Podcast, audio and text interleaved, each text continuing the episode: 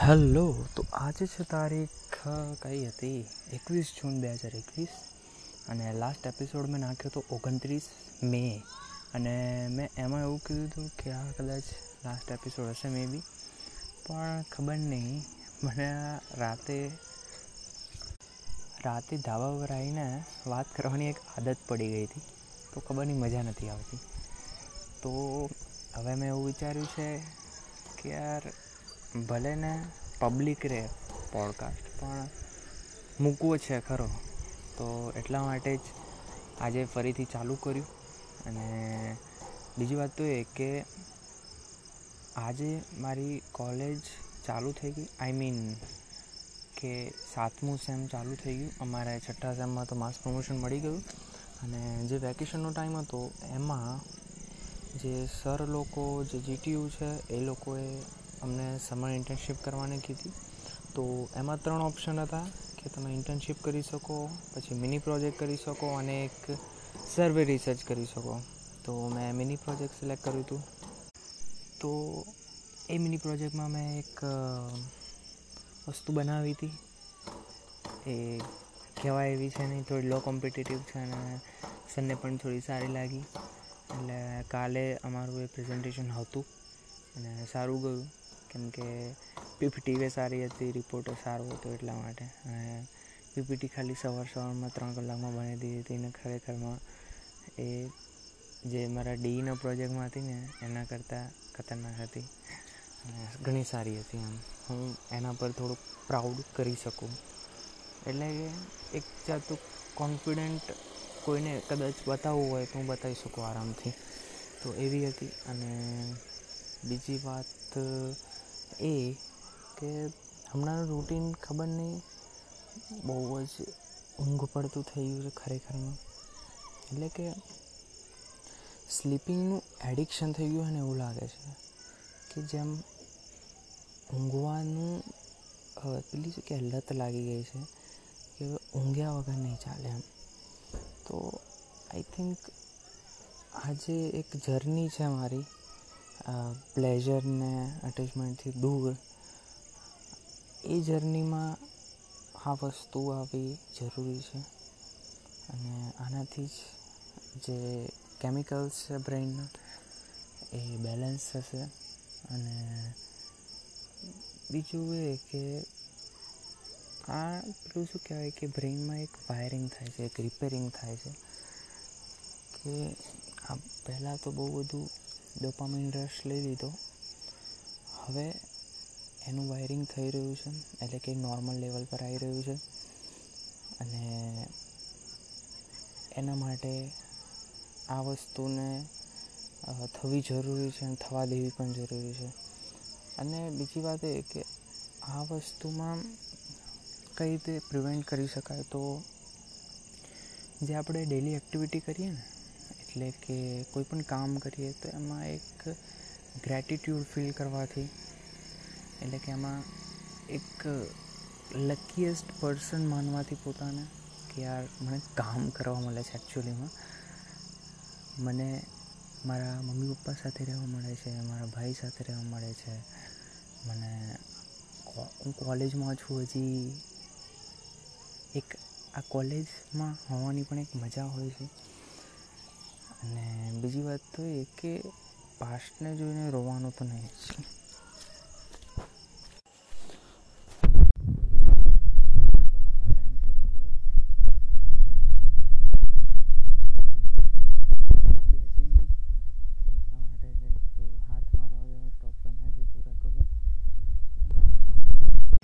બીજી વાત કરવા જઈએ તો તો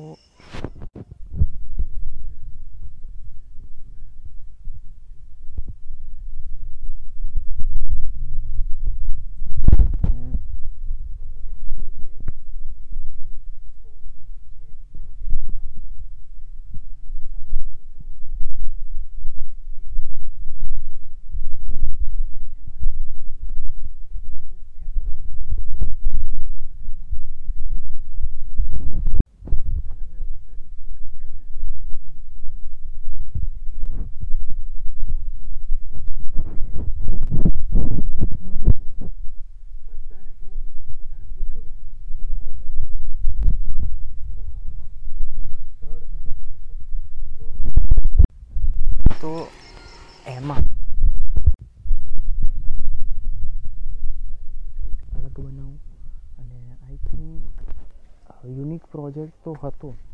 પણ મેં જાતે નહોતું બનાવ્યું. કેમ કે યાર ખબર નહીં હજી મને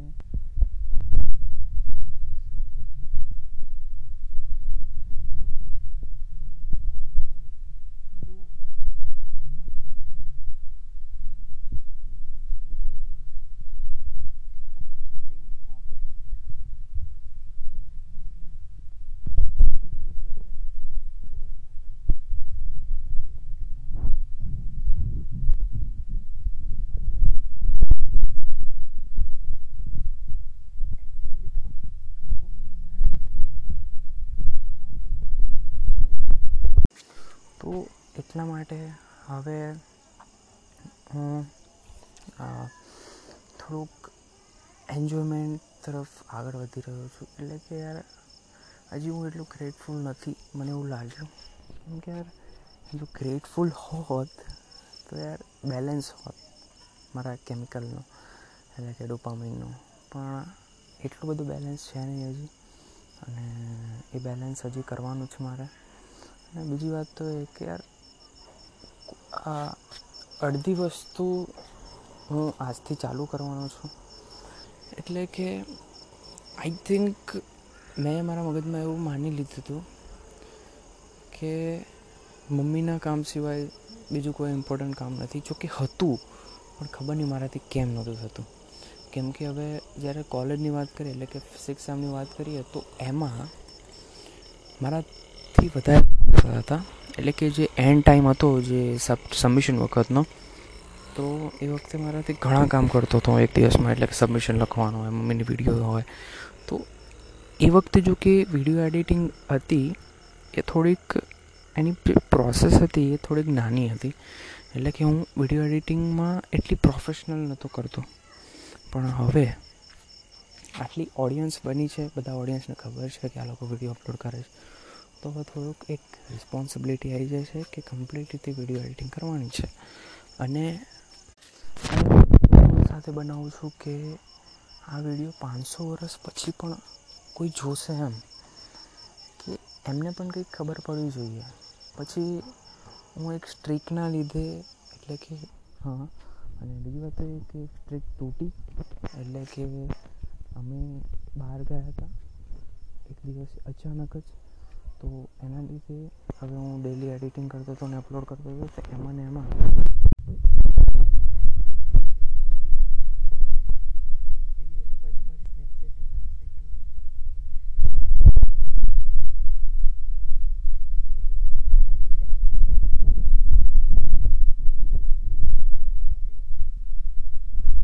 એક ટાઈપનો ડોપામિન રિલીઝ થાય છે. કે આઈ થિંક એ સ્નેપચેટની જે સ્ટ્રીક છે ને થોડુંક રિલેશન બનાવવામાં પણ હેલ્પ કરે છે એટલે કે હવે સ્નેપચેટમાં જ્યાંથી હું સ્ટ્રીક બનાવતો હોઉં છું ને ત્યાં ત્યાં, ત્યાંથી મારો અને જે સ્ટ્રીકવાળાનો જે રિલેશન છે ને, એ થોડો પાકો થયો છે એટલે કે હું સ્નેપ મોકલું એને મોકલું એટલે પેલું એકબીજાને રિપ્લાય આપવાનો આ શું છે આ શું છે એ બધું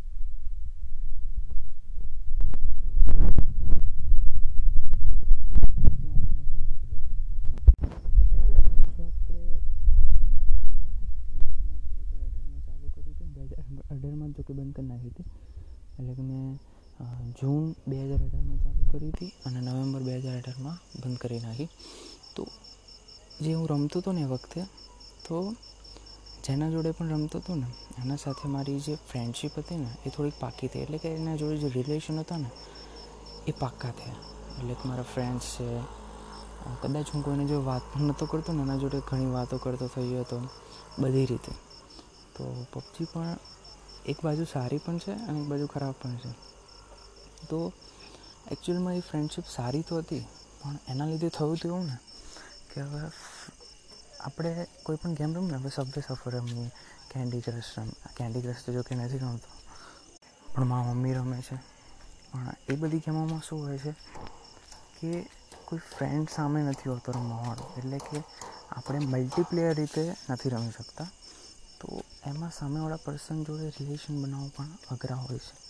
હવે લૂડો ગેમની વાત કરીએ તીન પત્તીની વાત કરીએ, તો એમાં પણ કોઈક રીતે અઘરા હોય છે. જોકે આપણે સામે સામે રમીએ છીએ તો ખરા, પણ જે રીતે પબજીમાં જે એક્સપિરિયન્સ આપે છે, જે ફ્રેન્ડશિપનો એટલે કે આપણે વાત કરી શકીએ, પછી રમી શકીએ, એકબીજા સાથે સામે સામે જોઈ શકીએ કેરેક્ટરને પોતાના જેવી રીતે મિની આમાં પણ હતું. તો એ રીતે જે એક્સપિરિયન્સ આપતું હતું ને, તો એનાથી ફ્રેન્ડશીપ પણ વધતી હતી. પણ એ ફ્રેન્ડશીપના લીધે હવે કોઈ ફ્રેન્ડ કહે કે ચાલ રમીએ રમીએ રમીએ. અને એના જ લીધે મને એનું એડિક્શન થઈ ગયું હતું અને બે વાગ્યા સુધી રમતો હતો રાત્રે. અને આખો દિવસ અને હું કોલેજમાં જઉં તો બસમાં જતો તો બસમાં પણ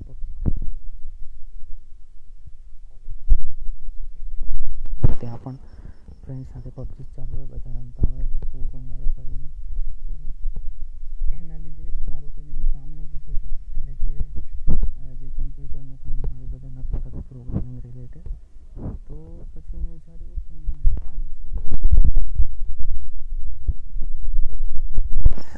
આ એડિક્શન હું મિનિમલ પણ કરી શકતો કે ઓછું રમાય ઓછું રમાય. પણ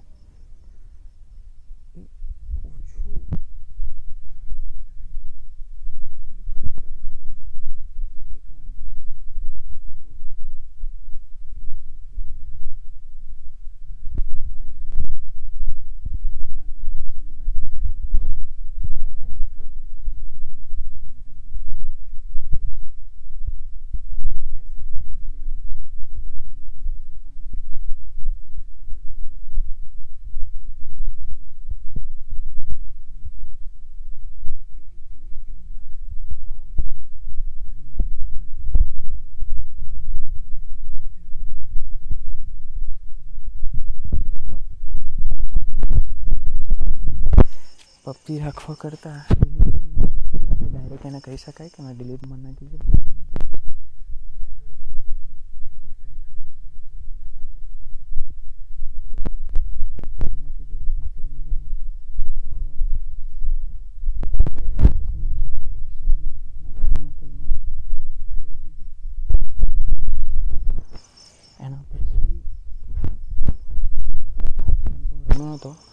પછી મેં મારી બ્લોગિંગ ચાલુ કરી હતી.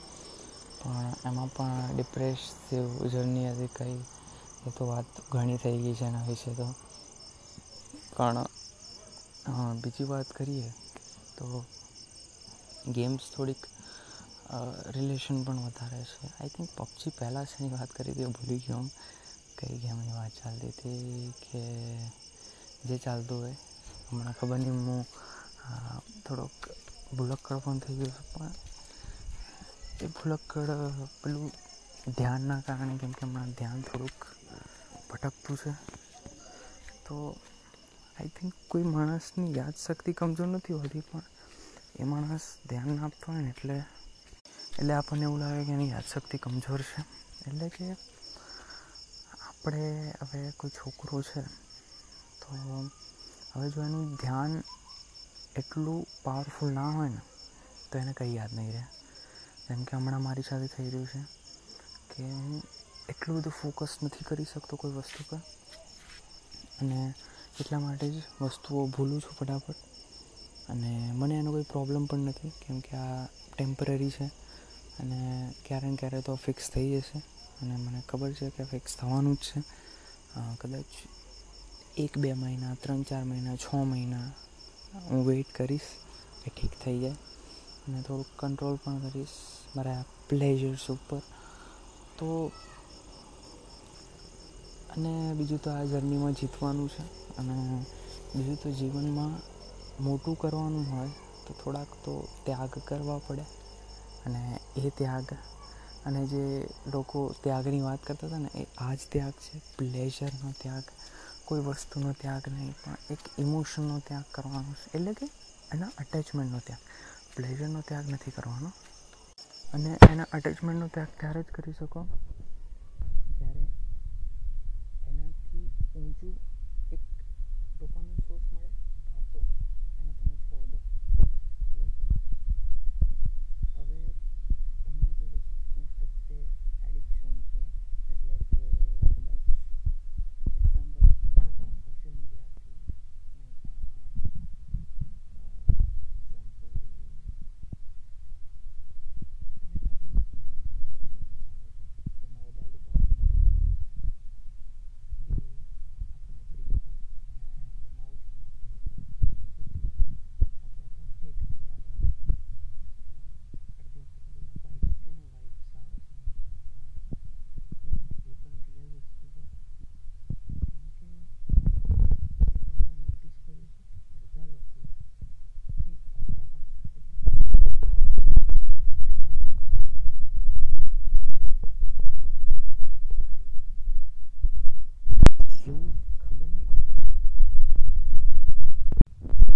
અડધા લોકોને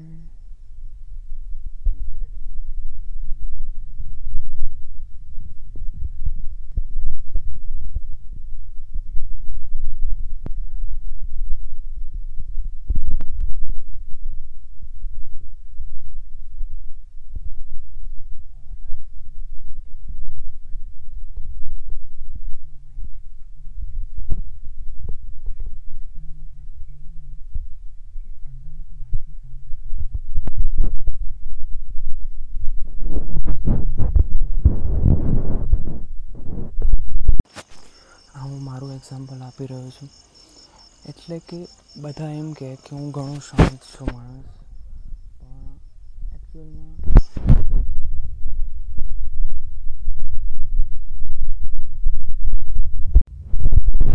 અશાંતિને મારે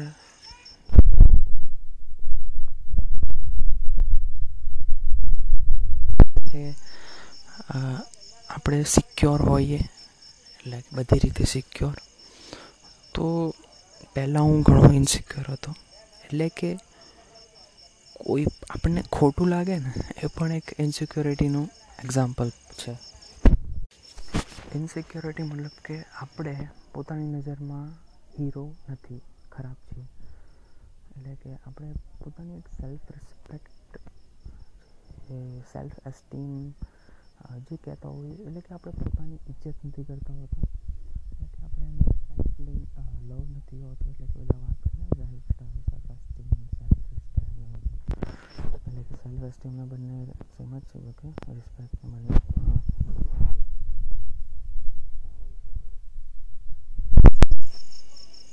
એ એના લીધે જ ઇન્સિક્યોરિટી આવે છે આઈ થિંક કે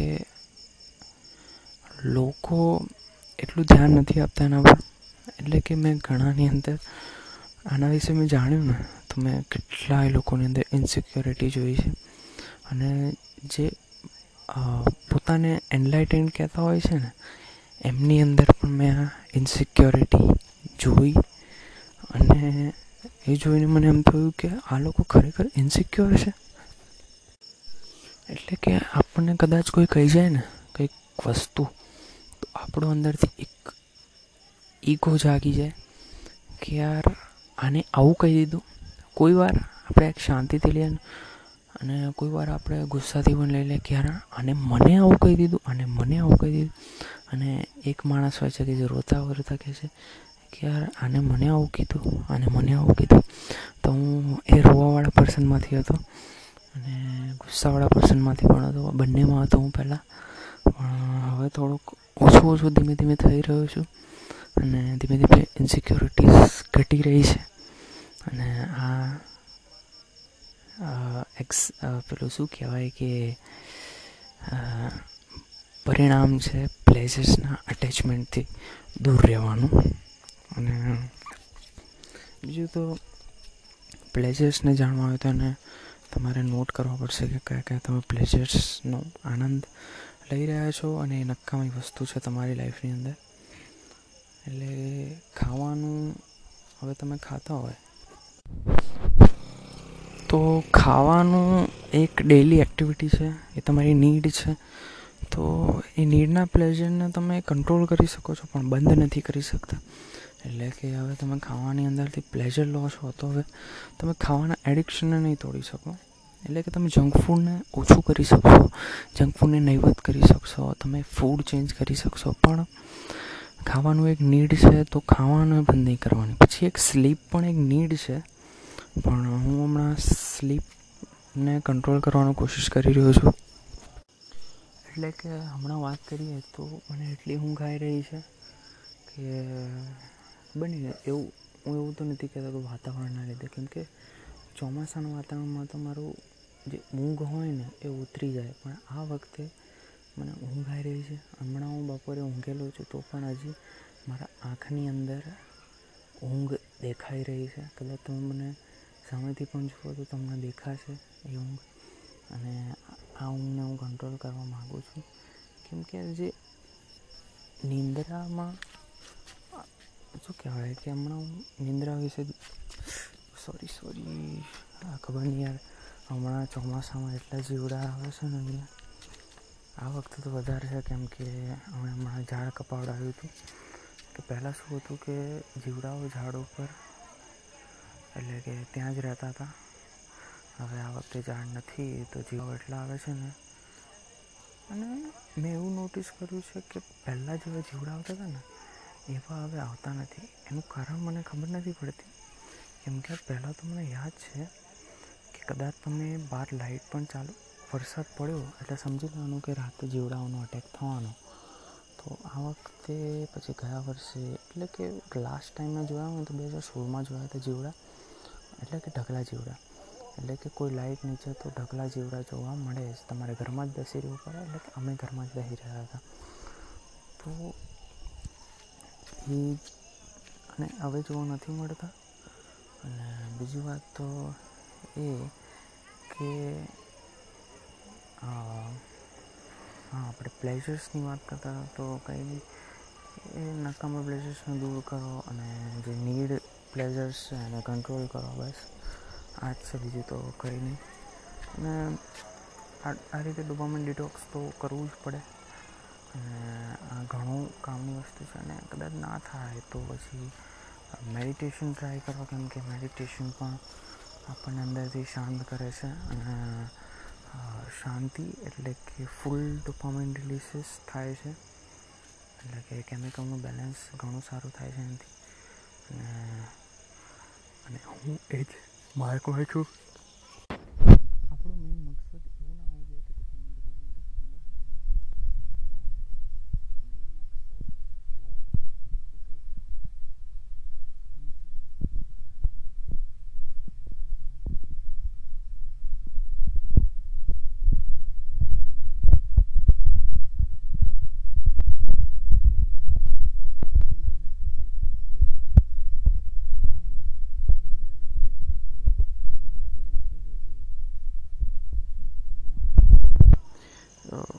મારું જે ફેસ ચાલે છે ને, એ થોડુંક ડિપ્રેશન ફેઝ છે ફેઝનું નામ તો મને ખબર નથી. એક ટાઈપનું બ્રેઇન ફોગનું ફેસ છે. એટલે કે હમણાં મને ઊંઘ ઊંઘ જ આવે, આંખમાં ઊંઘ જ લાગે. અને આ જ વસ્તુ મને ગયા વર્ષે ઓગસ્ટમાં થઈ હતી. પણ, મેં એ વસ્તુ મેં નોટિસ કરી હતી. અને એ વખતે પણ મને ઊંઘ ઊંઘ જ આવતી હતી. અને એ વખતે ઓગસ્ટમાં તો શું વરસાદ હતો યાર. હું ફરવા ગયો હતો બહાર. એક જગ્યાએ, એક હિલ સ્ટેશન હિલ સ્ટેશન તો ના કહેવાય પણ પર્વત બાજુ. યાર, પર્વત બાજુ ચોમાસામાં ફરવું એટલે ખતરનાક કહેવાય મજા આવી તો બસ, આજના માટે આટલું જ. હવે મને ઊંઘ આવી રહી છે. ખબર નહીં કેમ આટલી બધી ઊંઘ આવી રહી છે.